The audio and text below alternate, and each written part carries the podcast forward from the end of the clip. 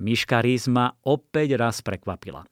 To je tá e, naša slovenská autorka, ktorá každou knihou získava čoraz viac pochvál, viac fanúšikov a čitateľov a naposledy doslova valcovala príbehom 24 dní do Vianoc a teraz jej vychádza Otvorené nebo, ktoré je zasa niečím iným.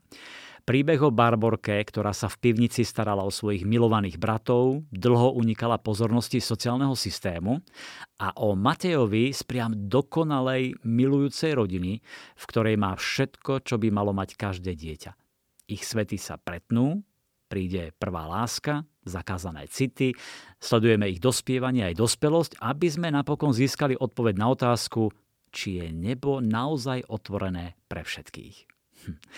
Veľmi zaujímavý námet, tak ma zaujímalo, odkiaľ prišla k myške táto inšpirácia. Prvý podnet eh, napísať otvorené nebo prišiel v čase, keď som pracovala ako profesionálna náhradná matka, čiže som bola zamestnaná v detskom domove a mala som starostlivosti vlastne deti 24-7, stali sa súčasťou našej domácnosti a rodiny. Myslím si, že je to veľmi, veľmi zaujímavá téma, zriedkavo spracovaná, pretože je to niečo úplne iné ako adopcia. Tento príbeh som však nepoňala z pohľadu rodiča zamestnanca, ale z pohľadu dospievajúceho dievčaťa, ktoré pochádza z nefunkčnej rodiny, e, z chudoby, z veľmi zlých podmienok, ktorých teda strávila celý svoj život.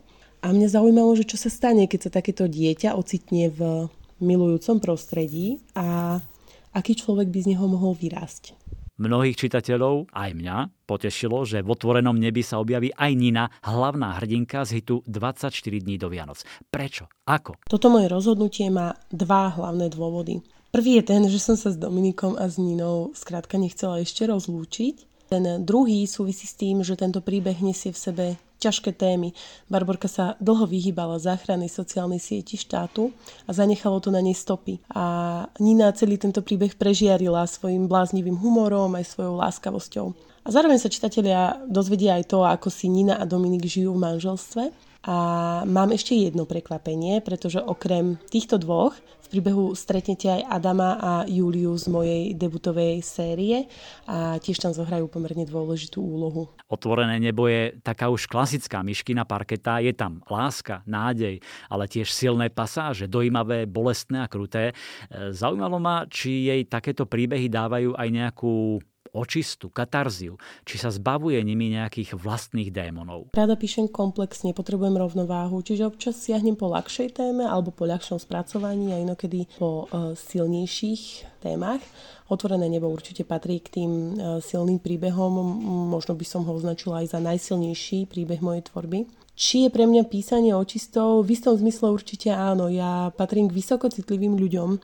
Niektoré témy vo mne veľmi intenzívne rezonujú a spracovať ich do príbehu mi pomôže to ako keby v sebe uzavrieť. Výhodou je, že o tejto téme poviem aj ďalším ľuďom. Ak by som to zovšeobecnila, tak veľmi rada píšem o tom, ako ľahko druhých súdime a odsudzujeme za ich správanie za ich voľby.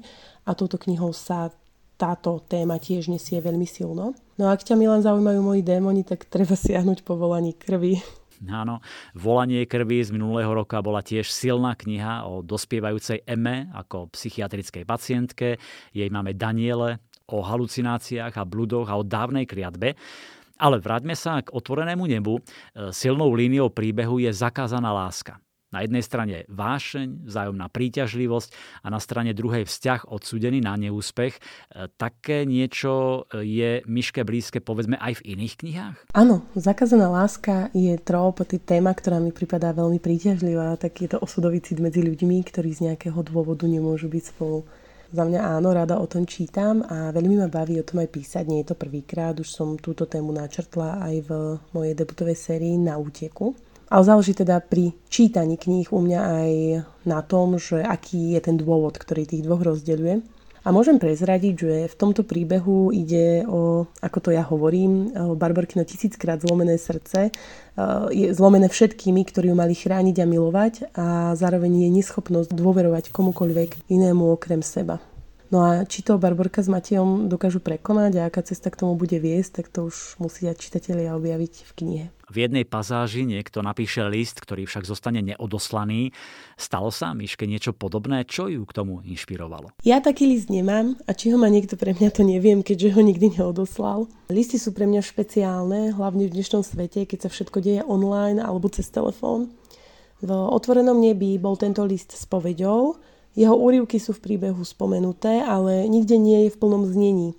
No a keďže otvorené nebo veľmi ľúbim, čakala som na publikovanie tak dlho, alebo teda ten príbeh čakal na publikovanie tak dlho, eh, rozhodla som sa urobiť pre čitateľky niečo naviac a do každej predobjednávky knihy s podpisom cez Books.sk teraz beží predpredaj. Vložím tento list v obálke s ručne písanou adresou, aby sa zachovala tá intimita a atmosféra, ktorú zo sebou listy prinášajú. Ehm, avšak neskôr po vydaní zverejním znenie listu aj online pre ostatných, aby nikto nezostal ukrátený o bonusový text. Čo je takým posolstvom knihy Otvorené nebo, odkazom? Je to tá krásna myšlienka, že skutočný domov je miesto, kde sa srdce cíti bezpečí? Ja hovorím že som len pero v Božej ruke, čo ma trochu zbavuje zodpovednosti za obsah mojich príbehov. A preto teraz môžem povedať bez toho, aby to znelo egocentricky, že táto kniha má veľa, veľa krásnych posolstiev. Pre mňa si to najhlavnejšie súvisí s názvom a otázkou. Je nebo otvorené naozaj pre všetkých? Ja verím, že je. A uvidíme, či o tom presvedčíme čitateľov otvoreného neba. Hm, tak vyskúšajte. Otvorené nebo od Myšky Rís vrelo odporúčam. O tejto mladej autorke budeme ešte veľa počuť. Doslova je vidno, ako sa od knihy ku knihe zlepšuje, ako vie vybrať zaujímavé témy a skvele ich spracovať. A mám pre vás aj malú ochutnávku. Úryvok v podaní Zuzky Jurigovej Kaprálikovej, ktorý sa, myslím, dotkne všetkých rodičov. V školskej taške stále nosím misku. A keď je vo výdajnom okienku teta kuchárka s fialovými vlasmi, dám jej ju a ona mi ju naplní s výškami. Myslí si, že je to pre psa. Na svete je asi veľa psov, čo sa majú lepšie ako my. Keď sa hodina skončí, celá stuhnutá kráčam do jedálne. Uvoľním sa, až keď otvorím dvere a uvidím ju tam s úsmevom stáť. Dnes nebudú hladní. Posadím sa k stolu úplne v kúte a rýchlo do seba hádžem jedlo. Ani necítim jeho chuť. Ruka s vidličkou sa mi trasie, hltavo jem, pretože nedokážem prestať. Tanier vyškriabem takmer do čista, no zvládla by som ešte jednu porciu. Obzriem sa okolo seba. Ostatné decká jedia pomaly, rozprávajú sa a smejú. Vyčítavo sledujem chalana, ktorý nesie k výdajnému okienku nedotknutý tanier. Iné dievča zase odkladá príbor a ohrňa nos nad mesom. Pretrpím zvyšok vyučovania a potom čakám na záchode. Až kým ostatní odídu. Musím byť opatrná. Na začiatku roka ma nachytali a potom schválne každé nedojedené jedlo zničili alebo podúpali, aby som si ho nemohla vziať. Volajú ma kráľovná odpadov. Nemám tu kamarátov.